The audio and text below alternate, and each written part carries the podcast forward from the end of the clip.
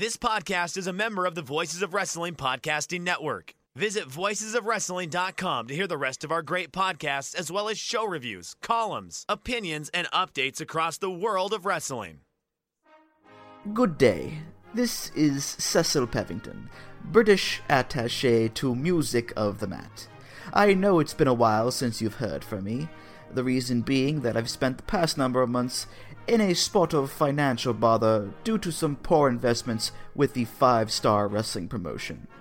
But in any event, I'm here to tell all of you that this episode of Music of the Mat once again concerns the themes of Progress Wrestling, a promotion founded and operated under the sturdy, watchful eye of Her Majesty the Queen. Of course, I would like to say to all of our citizens of England, Scotland, Wales, Northern Ireland, or any other territory that flies the Union Jack to please enjoy the podcast. And for those rebellious traitors who abandon the glory of the Empire and refuse to bend the knee to Her Majesty... for those of you who are foreigners, I'm afraid I must remind you of some bad news. You still need a UK passport to listen to this episode. After all, it's for British eyes only. For British eyes only.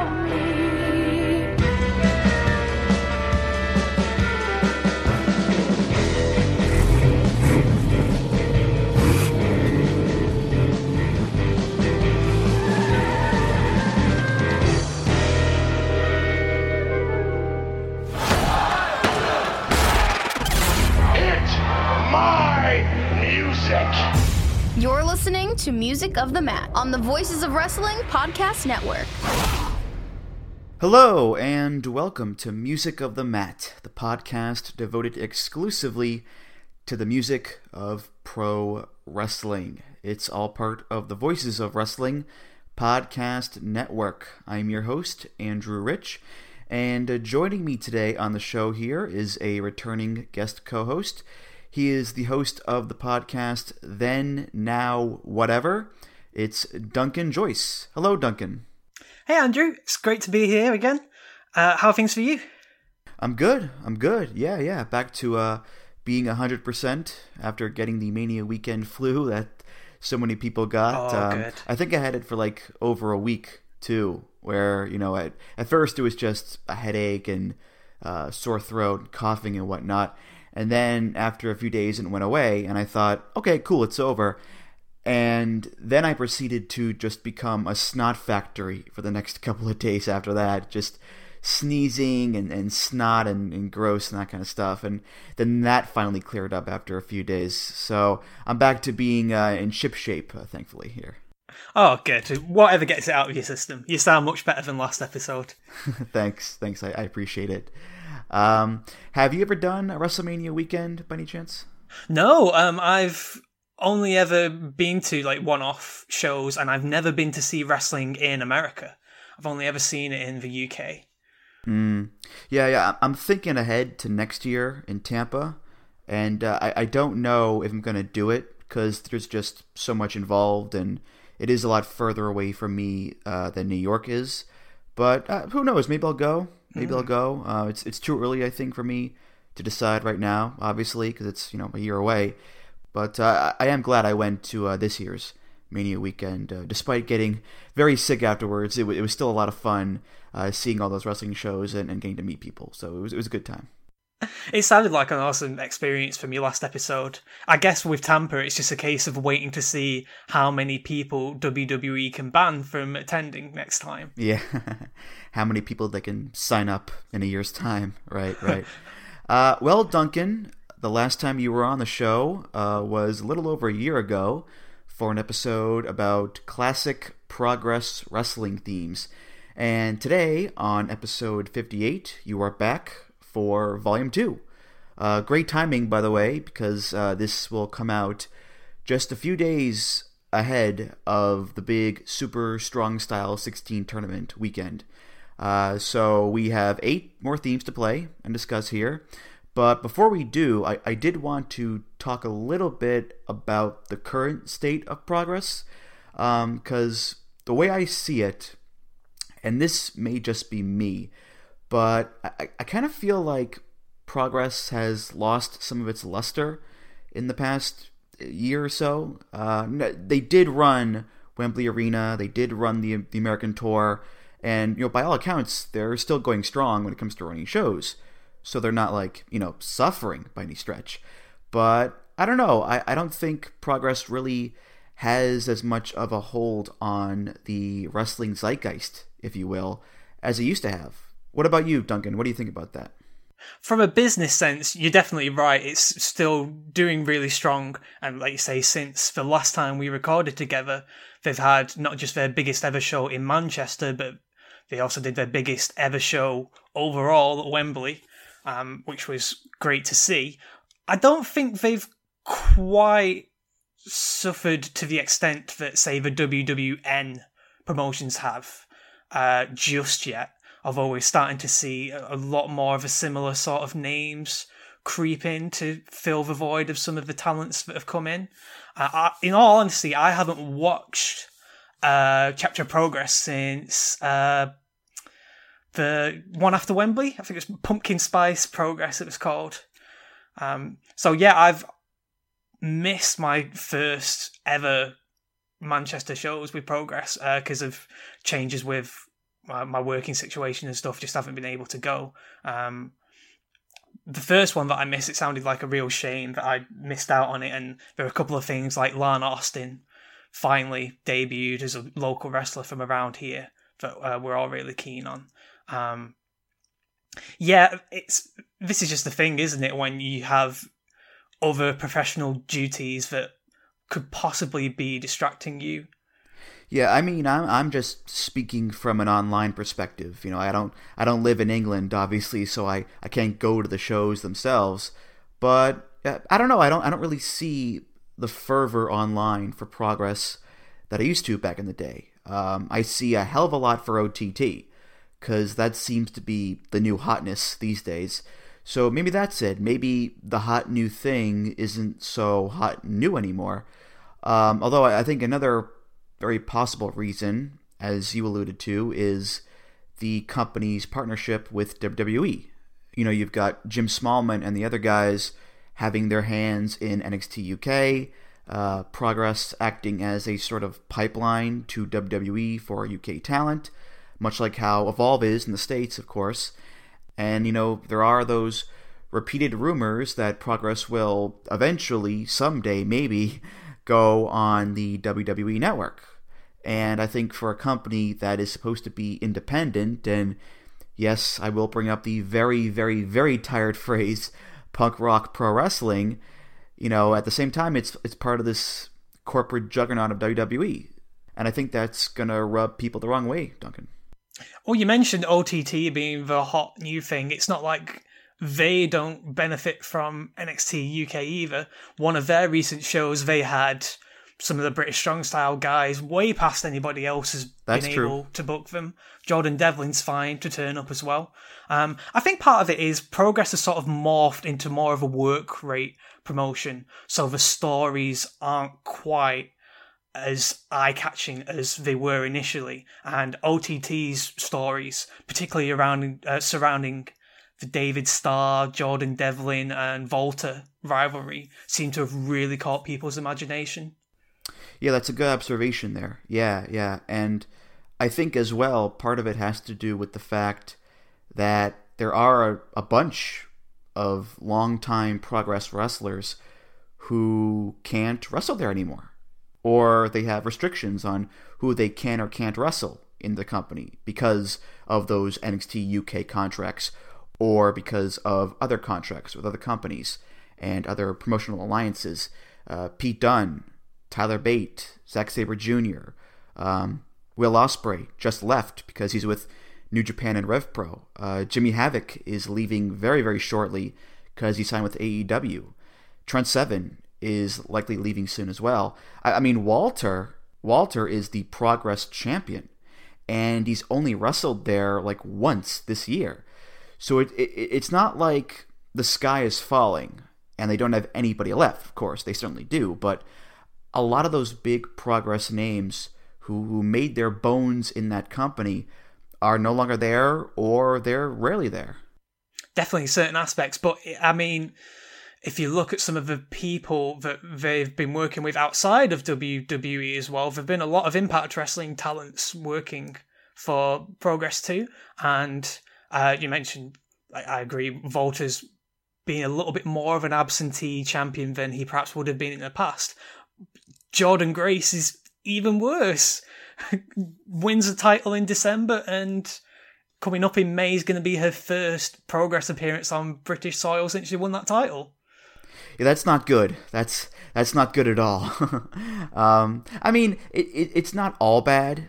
I don't want to make this like, you know, one big negative episode, because there is still stuff in Progress that I do like, namely the recent feud between Aussie Open and the Swords of Essex. I really enjoyed their little series of matches a lot.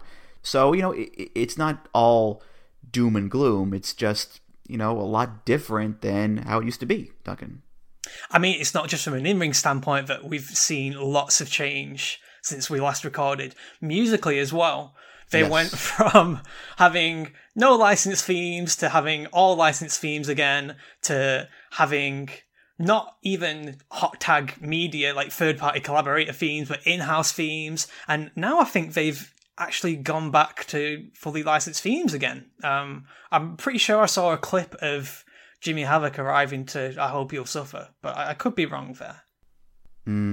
Well, let's get to the music here. Like I said, we have 8 themes on the board.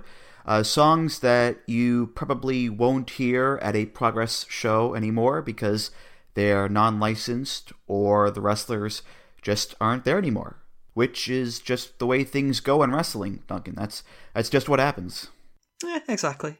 We'll start off here with a trio of men who we just mentioned a few minutes ago. British Strong Style, Pete Dunne, Tyler Bate, and Trent Seven, all of whom have had some pretty big success in NXT and NXT UK.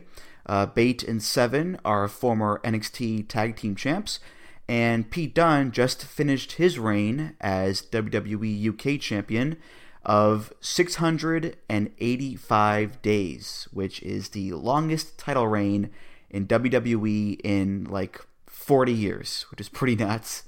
And, of course, all three of them have held gold in Progress as well. Their theme is by Jack White, and it's his cover of the U2 song Love is Blindness.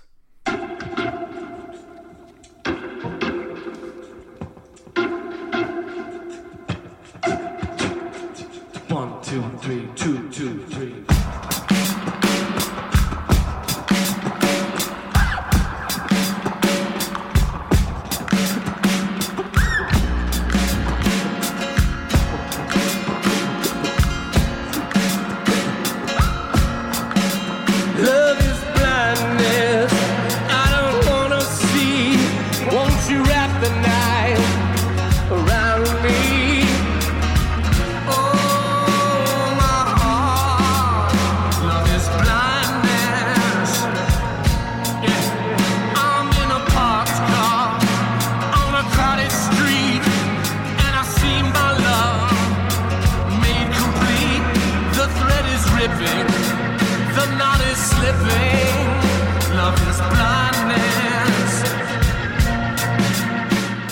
So if you remember back on the first Progress episode that we did, we started off with Party Hard by Andrew WK, and we talked about how that song and that sound really emphasized the atmosphere and the ethos that Progress was going for and trying to convey.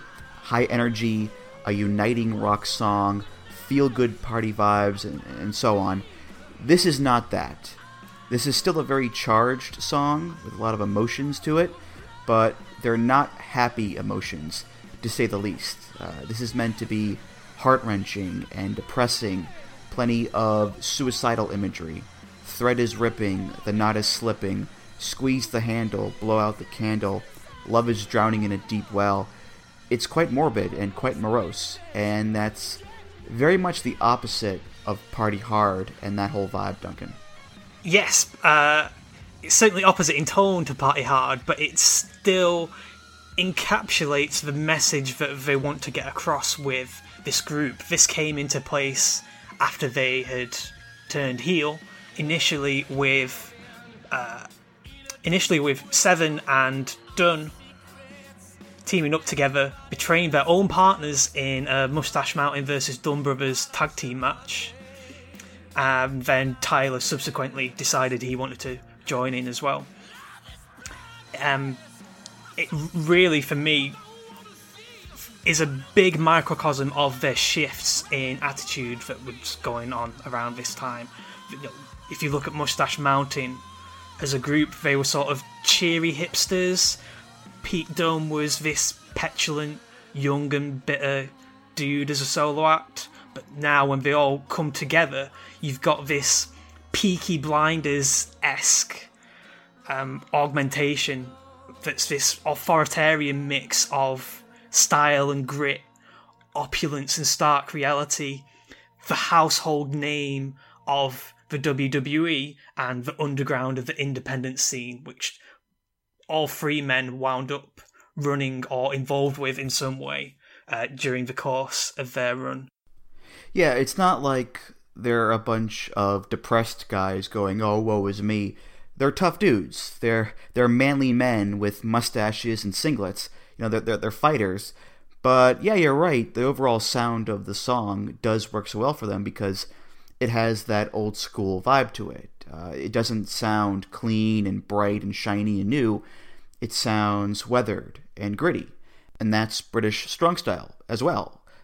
Maybe not the weathered part because Dunn and Bate are still in their 20s, but they do have that old school feel to them. As you said, that Peaky Blinders, tough British gangster from the 20s who will fuck you up. And they do dress like Peaky Blinders sometimes when they're not wrestling. So I think in the end, the song, it does end up being a good fit for them. Totally, yeah. And you like with the intro as well, it almost sounds like the song's sort of reverberating out of the gutters and coming out to give you an impression of who's coming out. You've really taught me something here, prepping for this episode. I did not realise that this was a U2 song. I did not realise that Jack White recorded this for a U2 tribute album. I thought he recorded it specifically for the Great Gatsby soundtrack. Well, he did. It was on the U2 tribute album that I found it. And that was what I wrote on the sheet. And then afterwards, I discovered that he had made it for the Great Gatsby movie that came out a few years ago with Leonardo DiCaprio, which works too. That works too, because The Great Gatsby was a book written in the 20s about that time period. So it fits in with the old school vibe for sure. Oh, exactly. Yeah, it's just like a sort of roaring 20s theme to it, and Jack White's good at that old sort of old-timey production. I'm pretty sure it's in one of his studios, his Third Man Studios, he has one of those old booths where you could just cut a record straight to vinyl, just singing in the booth, and Neil Young recorded the whole album through that. So he loves these old-timey methods, and he knows how to create a sort of different vibe and atmosphere.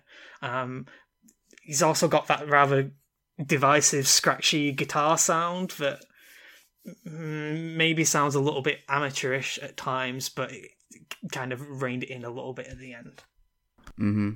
Yeah, I mean, ultimately, it's the kind of song that will make you stand out, no matter who you are, I think, because it's not like the old FSU theme, which was happy and peppy. It's not like the old SPPT theme that was very much that, you know, braggadocio club anthem.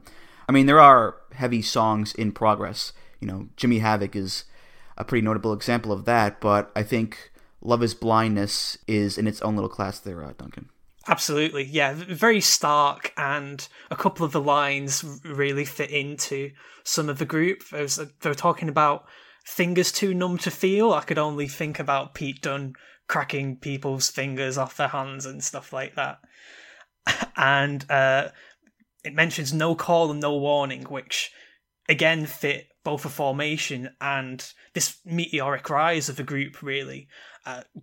Pete and Trent won the tag titles for the first time in September of 2016 at Chapter 36. Then Pete wound up winning the Progress title 2 months after that, and then within a month the whole WWE in the UK interest thing kicked off, and they turned out to be the poster boys for it. So yeah, no call, no warning, they're suddenly here and running British wrestling in a sense. yeah.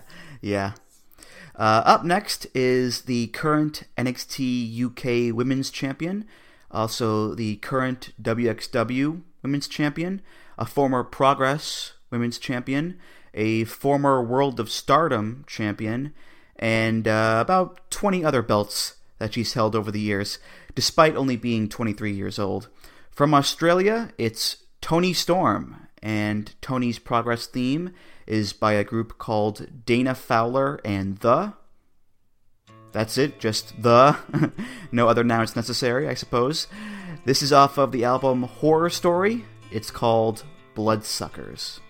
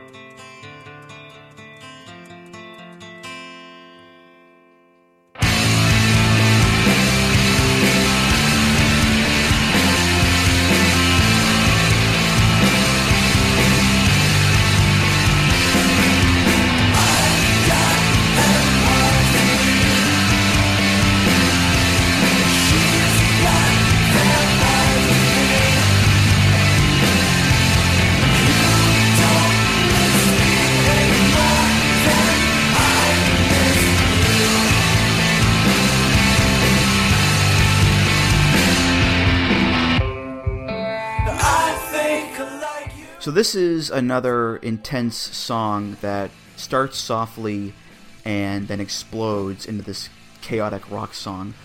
I don't really know what it's about, to be honest. The lyrics are a little confusing, I think, and the vocals are kind of drowned out in the mix as well. I do know that it's quite violent. Let's kill your husband and make you an heir. Let's dine on his insides. I don't know who this husband is, but I would not want to be him, that's for sure. But yeah, I guess for a wrestling theme, it hits the right notes for being loud and violent, Duncan. Yes, the progression of this song really suits a wrestler coming out to the ring. You just got this very hushed intro that builds up anticipation, and then you explode out of the curtain when the riffs kick in, and it kind of ebbs and flows in a good way that matches how a wrestler would, or when a wrestler would, get in the ring and, you know, match those sort of beats. I was having a really hard time figuring out how this could relate to Toni Storm whatsoever. But in reality, it's just this was around the time that Progress started reaching out to more independent artists for like a group of themes to replace the licensed themes that they were looking to get rid of, and Toni wound up picking this one herself out of the group. I found a post on Reddit from the artists themselves about how happy they were about that. Like you're saying, the lyrics especially, so it's a weird kind of narrative. But there are a few lines that still sort of tied into the changes that I think Toni was looking to make as a singles wrestler.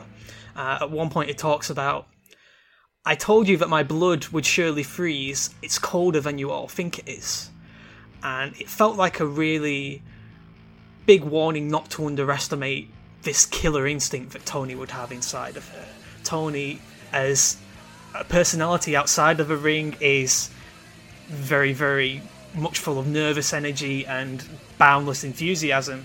And you wouldn't think that she had it in her to sort of kill someone off, in a sense, in the ring and close the deal to be a real winner. But I guess this song is helping you prepare yourself for that.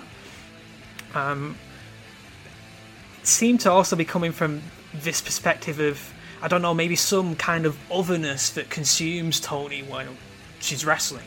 you know, she's not a happy-go-lucky, smiley woman. When she gets in the ring, she's like a full-blown professional out there to just win. Maybe even it's from the perspective of the ring or wrestling itself. You know, I think I like you. I don't want to share. Thank God I'm beside you to keep your head clear. It's kind of the need to win that's keeping Toni's head clear. It's certainly the complete and utter opposite end of the scale from Toni's first theme when she was in Progress, which was Levels by Avicii, which is that song that you hear that you swear is Good Feeling by Flo Rida, but then it turns out it isn't, and then they got remixed together anyway. And yeah, I mean, on the one hand, Toni is tough and strong and a hell of a fighter, don't get me wrong. But on the other hand, I don't know, maybe I have like too much of Toni's look in my head, because she's got the backwards cap, the leather vest, the glasses, the black stripe under the eye. Sometimes she has that cute little mini top hat on. That's very adorable. I don't really think "Let's Dine on His Insides" really matches up with that whole aesthetic. I think it's maybe a bit too dour for her, Duncan. I don't think the Australasian region would be a very productive region to live in if you were a vampire, at the very least. No. A little too sunny, I think. Yeah, England is perfect because it's got plenty of clouds and grey and darkness, but Australia, not so much. Absolutely. Yeah, and I mean, this is, again, going back to how I feel that this suits a wrestler coming out. Maybe not so much this particular wrestler. Like, it feels a little weird having to wait in anticipation for Toni to come out, and like the intro is usually met with really, really quiet patience, basically. Like, you expect her to just go out of the gate and be a bit of a maniac. Yeah, Toni, one of the fixtures of the women's division, as you say. One of my fondest memories of her is the second Progress show I ever attended. She was wrestling a woman coming up slightly later on in our rundown here, who put her in a bin bag, and Toni wound up hulking up out of a bin bag and tearing it off like a Hulkamania t-shirt. That was a great bit of fun. Yeah. I think, you know, the song that she has in WWE now, "Take Cover," it's a perfect fit for her because it's badass and metal, and it kicks off right away, and it's got kind of an upbeat spark to it as well, which is, you know, who Toni is. You know, she's the badass tomboy who you want to hang out with. Now, is this the one that supposedly shares a melody with the Mighty Morphin Power Rangers theme song? Yeah, I've seen those comments on YouTube where it's like, oh, it's a Power Rangers song. I don't know, maybe the metal is a bit too intense for Power Rangers. I don't know, I was never really a Power Rangers kid, to be honest. I was a massive Power Rangers fan growing up, and, well, I mean, you say it's maybe a bit too metal. The whole Power Rangers soundtrack to the original series was basically like my first metal album. It was pretty great. Our third wrestler is another former Progress Women's Champion. It's Jinny. That's right, folks. Ron Weasley's sister is a wrestler. She does use magic in the ring. Oh, I'm kidding, of course. It's not that Jinny. This is Jinny with a J. And she is the fashionista of Progress and NXT UK. Her theme is by Kerry Hilson, and this is her cover of the Soulja Boy song, "Turn My Swag On."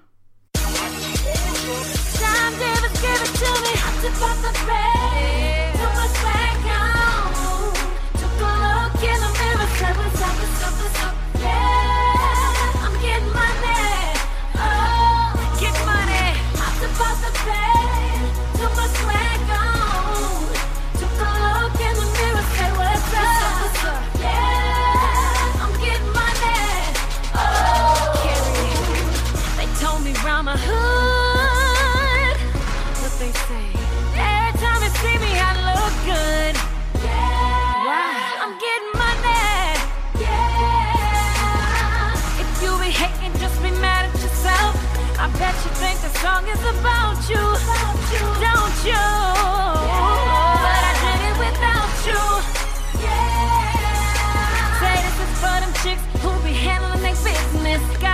to them haters cause we too busy winning. You can't tell us nothing. Well, we've taken a sharp left turn at Albuquerque here, away from hard rock and away from the intense, violent lyrics, towards the world of pop and hip-hop and R&B and whatnot. It's a lot more fanciful and upscale than the nitty-gritty, dirty rock and roll is. And that's perfect for Jinny. That's perfect for her, because that's exactly who she is. She's fanciful. She's rich. She's the upper-class fashionista. And Turn My Swag On, you can't find a better song for Jinny or her character. I mean, it's right there in the title. You know, she's got swag. She's got money. She's got style, she's got pomposity. It's all right there, Duncan. You hit the nail on the head there, really. This is the kind of music that makes me thankful that they don't shoehorn all of the characters in the women's division into just plain old punk and metal songs. You know, they look to more contemporary stuff and to the story and the feel to really truly fit the character. And this song right here is the song that fits a woman who's got everything. You know, just in an instant flick of a switch, you have this state of mind from the get-go where, you know, you feel like Jinny is where you've got everything. I did it without you. I'm too busy winning. I'm getting paper like you wouldn't believe it. Every time they see me, I look good. And the other thing about this song is the constant affirmation in there. Like, just all these yeahs going in there, and just the vibe, like you say, it's very high fashion and an absolutely perfect fit for Jinny. Yeah, I mean, if your character is meant to be vain and pompous and snobbish, then you want a song that reflects that to the nth degree. You want something that just, it rubs your status and your ego in the face of everybody else just over and over and over again, which is what this song does so well. You know, yeah, all throughout the song, she's singing about how she gets up out of bed and turns her swag on because it's just who she is. She's so swag, it just comes naturally to her. Other people try to be swag, but they can't be as swag as her. And she sings about how if you ain't getting money, then you ain't got nothing for me. I mean, it spells it all out so clearly there, Duncan. Totally, yeah, and in contrast to Tony's theme from earlier, this is just out of the blocks. Energy, energy, energy, commanding your attention and just immediately putting you on the wrong foot, setting you off in a panic and making you work to give Jinny the attention she deserves. Like, she's not out. The song is doing all the work for her. She's getting everything that she deserves from this really sudden intro. Definitely Soulja Boy's biggest gift to wrestling since Elijah Burke used to do the Crank That Soulja Boy dance in WWE CW. Well, that, and also in Chikara, where you had the stable of the Soul Touches coming out to Crank That Soulja Boy, and they would do the dance as they walked to the ring, which was a lot of fun to see there. But yeah, you mentioned Toni. There is, I think, that real stark difference between this song and Toni Storm's theme, which is good because it represents that stark difference between Toni and Jinny and their characters. You know, if Toni is the badass, down-to-earth girl who you want to hang out with, then Jinny is the obnoxious, more artificial girl who is so vain and will never hang out with you, no matter what. You know, Toni is rock guitars and real drums. Jinny is processed beats and a drum machine. So I think the two songs do a great job of really differentiating between the two women and their characters. And you know, it basically turned into the rivalry that defined the most recent years of the women's division in Progress. And Jinny's had these character touches down tooth and nail since the very beginning, really. Like, you look at all of the interviews that profiled her, and specifically her rivalry with Pollyanna, which was the rivalry that put women's wrestling on the map in Progress and resulted in them getting on main chapter shows as opposed to the kind of developmental or the wrestling school shows that they used to have. And you see the way she talks, and there's almost like this, the manner in which she addresses the situation and her subject matter, she totally feels like a politician in the sense that you look at her and you think, oh, you're just so disingenuous and like you're just talking in buzzwords and believing your own hype. It's just spot on, really. And it's continuing to this day. I mean, when Jinny debuted in NXT UK, she had these absolutely wonderful vignettes profiling her. Like, nothing completely, utterly revolutionary or anything, but just super well stylized, really well shot, and really got across the character really well. Yeah, even going back to like when Jinny had two names, because her name used to be Jinny Couture. And couture is a fancy word for high fashion. So even her name represented, you know, poshness and high society and I'm classier and better than you because it's in my name. So it wasn't just Jinny's promo work that got her character across. It was her name. Yeah, and it really comes together with all the characters featured around her as well, which we'll come to a little more. But we've also seen in recent years with, like you mentioned, Couture, the House of Couture, which had Charlie Morgan, Nina Samuels, and Chikara. Yeah, this is a woman that's used to being waited on hand and foot, basically. The other thing about her is this intensity as well. Like before I actually saw Jinny wrestle at my second ever Progress show, I'd hear stories about how scary she is and stuff, and like just. It's all in one glance, the way she'd look at one audience member, and you're just like, oh, you're in trouble, mate. Can't get out of there. Moving on now to our next wrestler here. It's the Mod Father, the Mod of Thunder, the Moddy Donna, Mod's Gift to Women. I could go on. I got plenty more where that came from, Duncan, but I'll stop for now. This is, of course, Flash Morgan Webster. His theme is by the classic UK rock band The Jam off of their album In the City. It's the title track, In the City.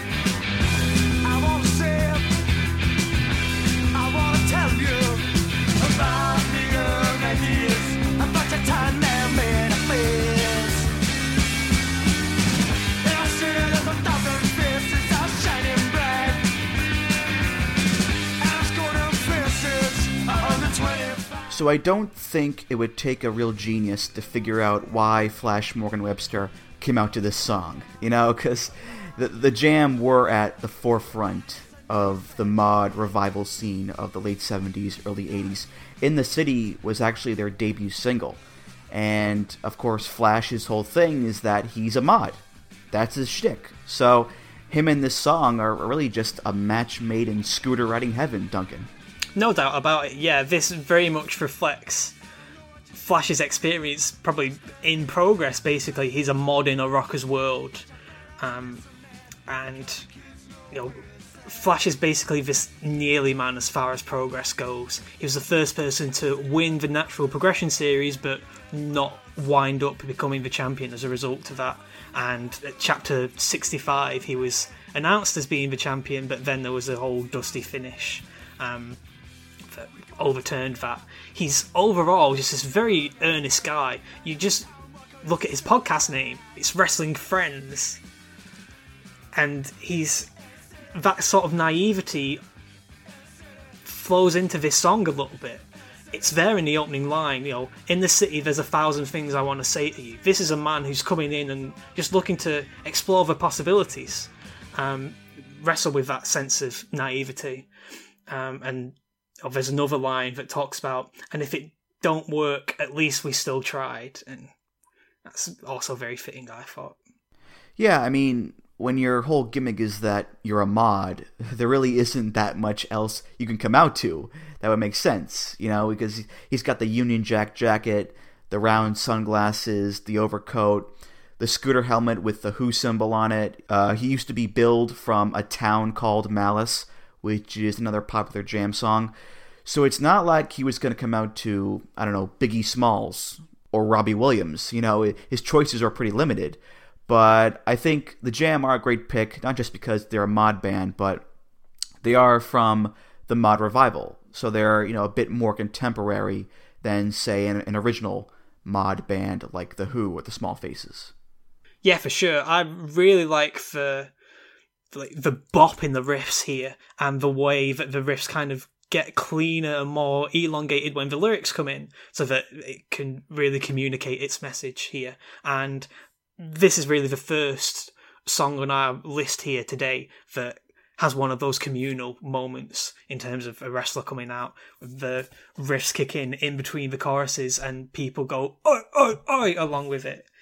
It's, yeah, again, it fits really well for like a underdog style wrestler like Flash. He was in that intergender tag match that I mentioned on the first episode where he teamed with Pollyanna against the South Pacific Power couple. And from that point on, that's the match that had me hooked on Progress Wrestling and looking out for everyone in that match specifically.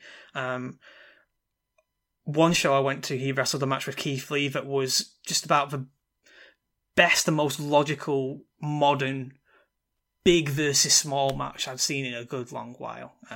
Flash is great. You mentioned communal. I did think about this as well. In the City, it's a great song for Flash just because it's a mod song, of course. But I think it's also a great song for Progress in general. Not to dredge up, once again, punk rock wrestling, but the mod revival scene basically took the look of the mods and injected it with that punk rock sound and mentality. And the song is about the disgruntled youth and their alienation from the older generation, which is, of course, a common theme in punk rock music.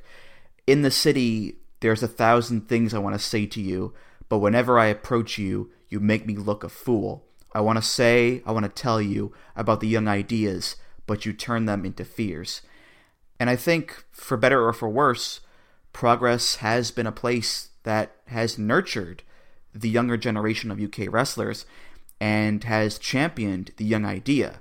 You know, back in the day, you had guys like Will Ospreay, Mark Andrews, Marty Scurll, Jimmy Havoc, that generation of guys who were put on a more prominent radar in wrestling because of Progress. And I think the same is true for today with guys like Chris Ridgway, Chuck Mambo, Spike Trivet, and that new generation of wrestlers there, Duncan.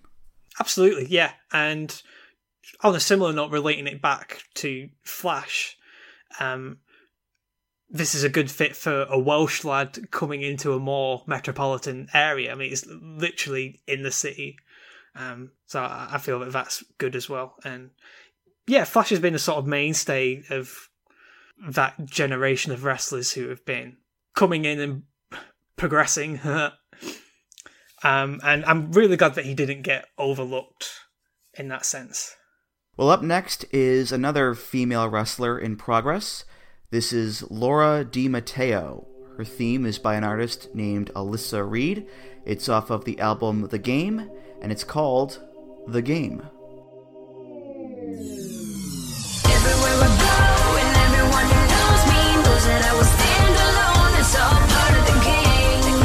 The game, the game, the game. When I said I could move on and go, you said I'm weak and it shows. I couldn't go on without you.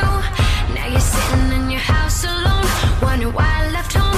And I'm hoping that you know I had to fake it till I made it. And you try to break it.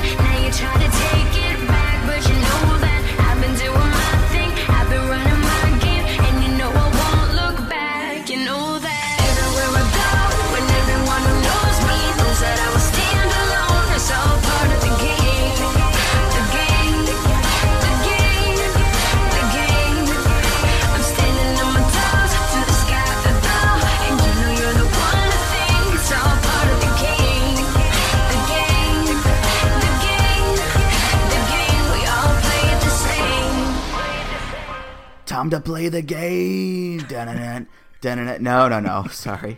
Could have helped myself there. So this is another female pop song, like Jinny's theme is, but it goes in a different direction than Jinny's theme does in terms of the subject matter, because Jinny's theme is very selfish, vain, braggadocio, and this song can also kind of be considered braggadocio, but it's more about empowerment and rising above adversity than it is about being snobbish and rich and whatnot, because it's about a woman who has been in a bad relationship with someone. She breaks up with them, and she rises up out of it.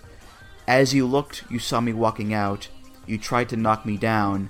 I would go on without you. Now you're sitting in the mess you made. Now you're feeling my pain. And I'm hoping that you know that I'm stronger because you made me. You will never faze me. You can never take me down. Etc., etc. And that is relevant to her relationship with Jinny, which we'll get to in a second here. But, you know, just as a face theme for a wrestler trying to succeed in the world and trying to make it on her own, it works well as that too. Oh, totally. This, again, the rhythm of the verses, it's almost like a heartbeat the way it beats through, and it feels really natural in terms of the way it both marries getting across the story of the character and fitting into the way you build anticipation of a match. Whenever I hear some of the verses kick in here, I can almost hear commentary kind of adding in little elements, explaining what's going on, and, you know, kind of like how if ever I hear bits of metal lingus, I always kind of hear in my head JR being all like, "Oh, son of a bitch, oh, you screwed down Cena. Oh, that damn Jezebel leader with Edge, god damn it." "Cena might be knocked out, King." It's almost, I mean, you joked about the game earlier, but it kind of feels like my time is for Triple H. Like, it's that perfect marriage of explaining the character's motivations and fitting the rhythm of someone coming out to the ring. Yeah. And for those that don't know, Laura and Jinny, they do have a long history with each other, because Laura started out as Jinny's personal assistant, Elizabeth, and Jinny, being a heel, of course, did not treat Laura all that well. And eventually Laura stood up for herself and turned against Jinny and became her own person, which is right in line with the lyrics of the song. "I've been doing my thing, I've been running my game, and you know I won't look back." Which is interesting, I think, because she started using this song on the Endeavor shows long before the Jinny breakup and feud. So it's kind of a case where a song may start out as just a random song for an entrance theme, but it becomes more emblematic of the wrestler it belongs to as time goes on. I was thinking that as well. It also surprised me when she was coming out to the early shows, actually is still associated with Jinny, and she was still coming out to this song. And I was trying to think about how it would fit in that situation, because like you say, it's really perfect for her having that breakaway moment, you know, talking about "I won't look back, you'll never faze me, you can't take me down," and, you know, the other person being full of regret and pain and stuff. But the way I try to sort of justify it is, I guess you could see it as Laura reasoning with herself, like why she's in this position, and, you know, trying to justify her actions in a sense. You know, she's like, "Okay, look, this isn't me. Anybody who knows me truly would know that I'd stand up on my own, but, you know, I'm just playing the game. It's all part of the game. I'm going to bide my time and then wait for my moment to get ahead." You know, and there's even the line, "I had to fake it till I made it." And I guess she was faking it until she busted Jinny in the jaw. Yeah. Of course, last year, Laura turned heel and reunited with Jinny, which kind of renders the whole point of the song moot, I guess. But by that point, she stopped using the song altogether as a theme. So I suppose it doesn't really matter. Yeah, I think the disappointment that you could feel in that from people's reactions to that reunion and the way it sort of sucked away all this character work is almost a testament to how successful this all was. Laura DiMatteo really is a very key foundational character and wrestler for the women's division in Progress, because it got people invested in someone trying to better themselves and move on and progress with a new story, and it got them to anticipate change. You just knew that when you saw Jinny berating Elizabeth at the time and, you know, hardly being Elizabeth, I love you. more like reality Macho Man Randy Savage than happy marriage Randy Savage. But anyway, yeah, you could tell something was gonna snap at some point, and yeah, they did a great job of rallying people behind Laura and to break out on her own. And she's really an excellent wrestler. She had a great match with Toni Storm at One Manchester chapter.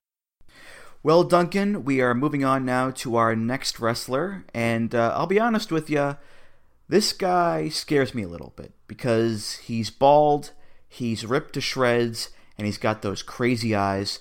Of course, I'm talking about one half of the Swords of Essex and a former Progress Tag Team Champion, Paul Robinson.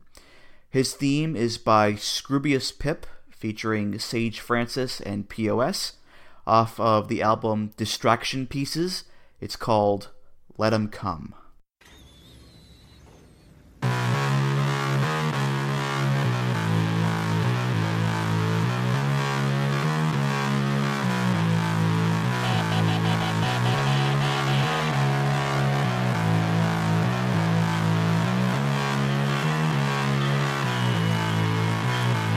When it's cold, we butt the top of our zips, pull it up with our teeth till it covers our lips. Exhale, central heating for the weather beating. No feet are beating the street and stand by us like we're waiting. Walking these streets with that distant stare. No one likes us, but we don't care. Maybe our kind don't fit round here. Our minds find conflict round here. See, we choose to cruise a route that ain't paved with gold. So our shoes don't slip, they're sticking grip this road. Our tools are ink slicks that we engrave and mould. For an end goal you maybe can't spend or fold. We won't for unsold careers or 40 years of salty tears, like a battered up mixtape with a long faded label. When I'm old and decaying, I'll be decaying and aim. If the bad times are coming, let them come. Let the death drum break the slump for the once young braves to come. Little flicker of desire aspires. The bad times are coming, let them come. If the bad times are coming, let them come. Let the death drum break the slump for the once young braves to come. Little flicker of desire aspires. The bad times are coming, let them come. If you're looking for an upbeat, happy, inspiring wrestling theme, go somewhere else, because you're not going to get that here. I mean, from the opening jump, you get this distorted guitar soundscape that makes up the backdrop of the song. Not a nice noise, not a pleasant noise by any stretch. And then, as Scroobius Pip starts to rap, you hear the drums start to fade in and get louder and louder in the mix. And as he starts talking faster and faster, everything just sort of builds and builds into this climactic, full-force, aggressive chorus. It's just a very intense, in-your-face, fuck-you-up kind of song, which, for a guy like Paul Robinson, I'd say that lines up pretty nicely there, Tonkin. It's almost anxiety-inducing, really, isn't it? It's fantastic. I'm very happy that you mentioned the drums as well. Like the way they rise up to prominence as you get closer and closer to the chorus kicking in, and that's the point when Paul Robinson would actually burst through the curtain and get in everybody's faces and just scare the piss out of everybody. Oh my god. Yeah, that intro is just so doom-laden and reality warping. You know something is on its way that's not very nice at all, and it really matches up with this sense of otherness that I really feel whenever I see Paul Robinson. He never wrestled at a Manchester chapter show until December, which was one of the ones I unfortunately had to miss, and I'd only seen him wrestle previously as, like, say, one half of the Swords of Essex, or as Mr. Wrestling Paul Robinson, which is when he'd used to do some really clean technical wrestling stuff and then yell "wrestling" to the crowd, which is something you still hear little bits of at Progress shows to this day. It's such a good match for this intensity and this aggression that he has, this little nipper that's just going to mess you up so badly. This guy with a big kickboxing background and a Napoleon complex. It's just an angry, dangerous man. So it really fit his persona after he turned on Will Ospreay at Chapter 13 and sided with Jimmy Havoc and his stable of wrestlers. You hear it in the lyrics too. No one likes us, but we don't care. Maybe our kind don't fit around here. It plays into that otherness and, like I say, this Napoleon complex that he sort of has. He's not out to revolutionise wrestling. He's just out to beat people up and gob on them with the biggest wad of spit you can imagine. Yeah, danger is very much the topic du jour of the song, especially the chorus, which is, if the bad times are coming, let 'em come. Let the death drum break the slump before the once young braves succumb. The fickle flicker of desire expires. If the bad times are coming, let 'em come, let 'em come. So not only is it acknowledging that bad times are coming, but they're actually welcoming the bad times. Let 'em come, which tells us that Paul Robinson is a pretty bad dude, and it doesn't matter what comes his way, he will fuck that thing up, which is perfect. Yeah, it fills it with this sense of defiance that really matches up with Paul Robinson. And there's also a line about, there's no pill for the whirlwind coming. He really is a whirlwind when he comes out of that curtain, gets right in front row fans' faces. So intense, it's insane. I think the scariest thing, too, is that Paul Robinson is not a big dude at all. He's like 5'6", 150, soaking wet. So he's by no means a giant, but he makes up for that with his intensity and his brawling and his presence, because he just has that maniac aura to him and that maniac look with the bald head and the crazy face, and he's shredded to hell. The guy is just a problem, and as small as he is, he just has that vibe where if he wanted to, he could disembowel you with a spoon. So he's a very frightening man, Duncan. Wait a minute. Bald head, crazy eyes, danger at du jour. You're looking at the real deal now. Woo! I don't know if Paul can shake his neck like D'Lo can. Maybe we'll have to see what his neck shaking ability is like. I would love to start that conversation. Hey, Paul, can you shake your head, please? You what, mate? So the second to last wrestler on the list here is Millie McKenzie, who is also the youngest wrestler on the list at 18 years old. Millie's theme is by a band called The Common Jets. It's called The Enemy.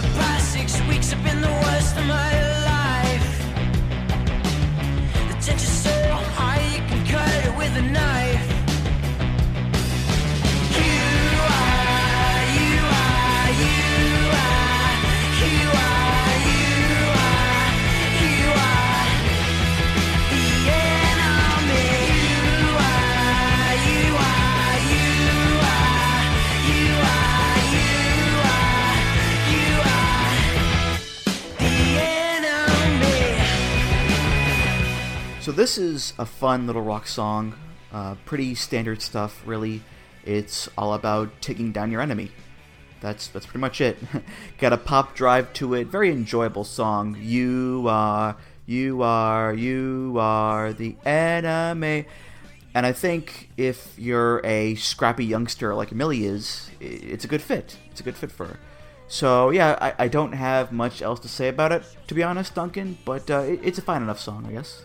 It's really sort of industrial sounding and robust, and it kind of reflects the way that Millie wrestles and her background. These guys are from Coventry, just like Millie, and funnily enough, when I was growing up, the biggest band to come from Coventry that were around at that time were a band called The Enemy. So I think there's this really circular nature of living in Coventry. You get the same sort of references and stuff all the time. Like the style that Millie wrestles when she really gets into the zone, suplexing people to the point where she'll joke about Brock Lesnar being her dad and stuff. It really does match like that laser focus, that getting in the zone. And like the industrial guitar sound, but there's also this little bit of a juvenile nature in there, especially with the chorus. Like you mentioned, the "you are," it's a little bit schoolyard, and it reflects Millie's sort of junior status in, you know, it's a young person's business, but she's young even from that perspective. I mean, like you say, 18 years old. Barely soaking wet out of the womb if they're in the ring already, you know. And she's also a big goofball out of the ring with her strange faces that she pulls and her equally strange eating habits and her insistent need to hug Pete Dunne at every instance that she can. Yeah, to me, the real shame is that Millie has never used in Progress the actual best theme ever, which is You Got a Friend in Me by Randy Newman, which always makes me laugh whenever I watch that clip where her and Pete Dunne are coming out for this tag match as the Bruiser Mates, and Millie comes out and she does the Pete Dunne fists to chin taunt thing. Then she has to practically drag Pete out from behind the curtain onto the stage and get him to do the taunt with her. And Pete just looks, you know, so mortified. It's like he has to babysit his sister at the mall. You know, it's just, it's so funny to watch. And but yeah, it's very much the case of Millie being, I think, the youngin of the roster, where she's got The Enemy and the Toy Story song. You know, these two kind of juvenile songs as their entrance themes.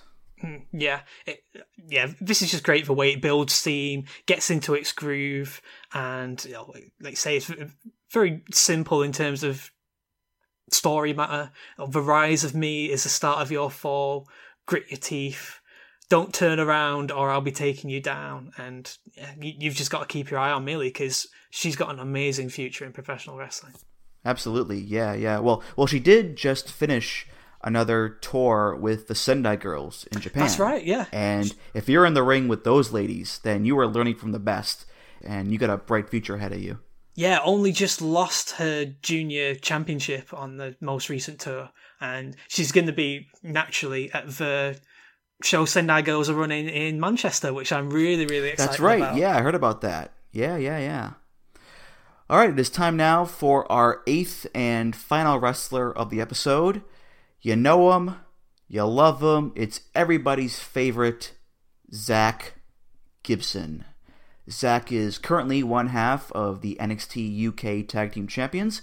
He's a former Progress Tag Team Champion, the winner of the 2018 WWE UK Championship Tournament, and he is Liverpool's number one, soon-to-be Music of the Mat's number one, soon-to-be the UK's number one, and soon-to-be the world's number one.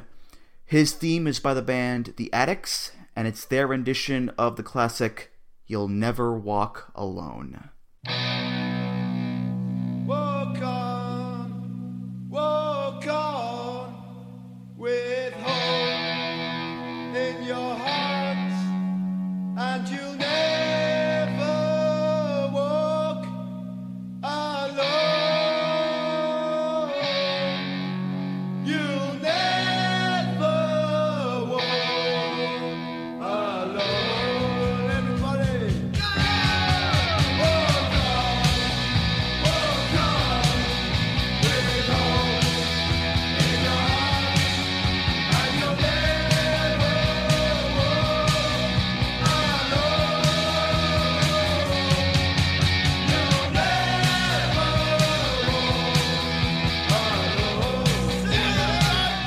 So this is not a very complicated song by any stretch.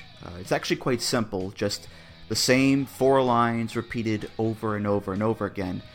But in this case, it's the context of the song that is the most important thing here, because You'll Never Walk Alone was originally a show tune from the musical Carousel. And then in the 60s, this band from Liverpool called Jerry and the Pacemakers did a version of it that was adopted as an anthem by the Liverpool Football Club. And it's been that way for decades. So naturally, Zach Gibson, who is from Liverpool, would come out to this song. The key thing here, though, is that A, Zach Gibson is a heel, and B, the majority of Progress shows have either been in the Greater London area or Manchester. They don't run in Liverpool. Thus, neither of those places are big fans of Liverpool FC or this song, You'll Never Walk Alone. So what we have here, Duncan, is the perfect storm of unlikable shit-kicker asshole Zach Gibson having a song that champions another town's football club in a country that is very territorial about its football clubs. It's utterly perfect and fantastic in every way. It's absolutely spot on, yeah. I think there are a lot of Liverpool fans who are heels, but they don't know it. And Zach Gibson is basically just that. This version in particular is the right version to use as well, as opposed to the Jerry and the Pacemakers version, which is much more sedate and comforting and almost like a waltz in terms of its pace. This version, it's spikier, it's more ramshackle, it's heavier, it's got a more sort of terrace sound to it with almost amateur style vocals, and it's very sort of confrontational. This is kind of how you'd expect Liverpool fans to be post-match after they won, on the pisser, confronting people about the fact that their team's won and they're the best, and we have another football club here, infamous, who are called Millwall FC, and their catchphrase is "No one likes us and we don't care." I think Liverpool's catchphrase would probably be "Everyone loves us because, you know, who wouldn't? And I'm putting my fingers in my ears and I'm not listening if you tell me otherwise." So yeah, this version of this song is the perfect way to turn an anthem which is more about communal comfort into an anthem that's meant to breed communal hatred. And Zach Gibson is one of the most hated men in all of professional wrestling. It's just marvellous. Anytime you see him live, and he gets booed out of the building anytime he tries to grab a mic. We all quieten down, and then he thinks he's safe and he gets the mic and gets booed again, and the "oh fuck off" look on his face when he thinks we've all quietened down, ready for him to speak, and we're not ready for him to speak. It's just marvellous. The annoying factor is what makes it so great. Like it's not enough that it's the Liverpool Football Club song, but it's the same lines over and over and over again, because the regular song has like multiple verses in it and whatnot. This is just the chorus on repeat, and it's great because it just gets in your ear and it won't go away. You'll never walk alone. It's like the drunk guys at the bar who put the jukebox on and keep playing the same song over and over and over again. Don't stop believing, it's like that. And you just want to punch their lights out because it's so annoying. It really gets under your skin, and it's just like Zach Gibson. It's a perfect match for this sneering, scowling, self-centered, self-inflating little prick. Yeah, I mean, Gibson is a guy who just gets being a heel so well, because he's got a very punchable face to begin with, but he's also just so good at being abrasive and obnoxious and hitting all the right nerves with the crowd, while at the same time being a very good wrestler. He's a very good wrestler in the ring, but as a character, you just want to strangle him so much. And when it comes to picking the music for his themes, it's not just in Progress where he's excelled, because one time during the most recent World Cup, he came out to Three Lions, which is the English national football team's anthem. And you would think that would get him cheered. Except he wasn't in England. He was in Ireland, in OTT. And in the video, you see him come out, and there is just an ocean of middle fingers pointed in his direction. So Gibson is just a master at riling up a crowd no matter where he is. He's just so damn great at it. That's a genius decision, because like I was saying about some Liverpool fans may be heels and they're oblivious to it. I think a lot of the English are very kind of heelish towards the Irish, and nobody understands why the Irish hates the English, and like, just look at a history book, please. Yeah, the like saying really gets in your head and under your skin, and I think it's either the fourth or the fifth rendition of this chorus. It gets a bit like call and response, and they're like, war gone, war gone, war gone, war gone, with hope in your heart. And that's the bit that always gets me addicted. You know how you mentioned this was originally from a musical called Carousel? Yes. Did you happen to look upon the album cover of the Addicts that this song is from? It is a carousel. There's a carousel in front of that. Yeah, lovely. Yeah. Very appropriate. Very appropriate. Okay, that was our second batch of Progress themes there. A nice mix of male and female talent, some rock and roll, some pop, some hip-hop. And, you know, whatever we have to say about Progress, Duncan, good or bad, we'll always have the music. You know, we'll always have this nice little audio snapshot that we can look back on and appreciate, even when Progress isn't the same as it used to be. Absolutely. This has brought back some cracking memories. And if you're going to Super Strong Style Weekend, at the weekend, yeah, you could see Jinny become women's champion again. You could see Trent Seven maybe unify the Atlas and the World Heavyweight Championships. There's a lot of interesting names that haven't wrestled for Progress before in the tournament. You could see some top quality stuff. All right, and that's going to do it for this episode of Music of the Mat. Thank you so much for listening. And Duncan, thank you again for being on the show here. This was just, you know, a ton of fun, like last time was, and I'm glad we could do this again. Oh, it's a blast, Andrew, really. It's an honor to be on this podcast, one of my favourite shows around at the minute. If you want to plug anything, go right ahead. Yeah, my podcast is Then, Now, Whatever, the wrestling podcast. You can follow us on Twitter at TNW Podcast, on Instagram at TNW_podcast. We're available on SoundCloud, Stitcher Radio, Spotify, and Apple Podcasts. Our most recent episode covered WCW Spring Stampede 1999 to celebrate its 20th anniversary. And because my friend Kyle hasn't seen a good WCW show, so I tried to make a difference there. There's lots of Progress related content that we did on our episodes, including our show covering the Hello Wembley chapter, where we got my good friend Gareth, who I met on a Fight Club Pro show. He got a media backstage pass and got some interviews with Paul Robinson and the owners of Progress and Doug Williams, amongst various other people. By any chance, is Gareth also the assistant to the regional manager?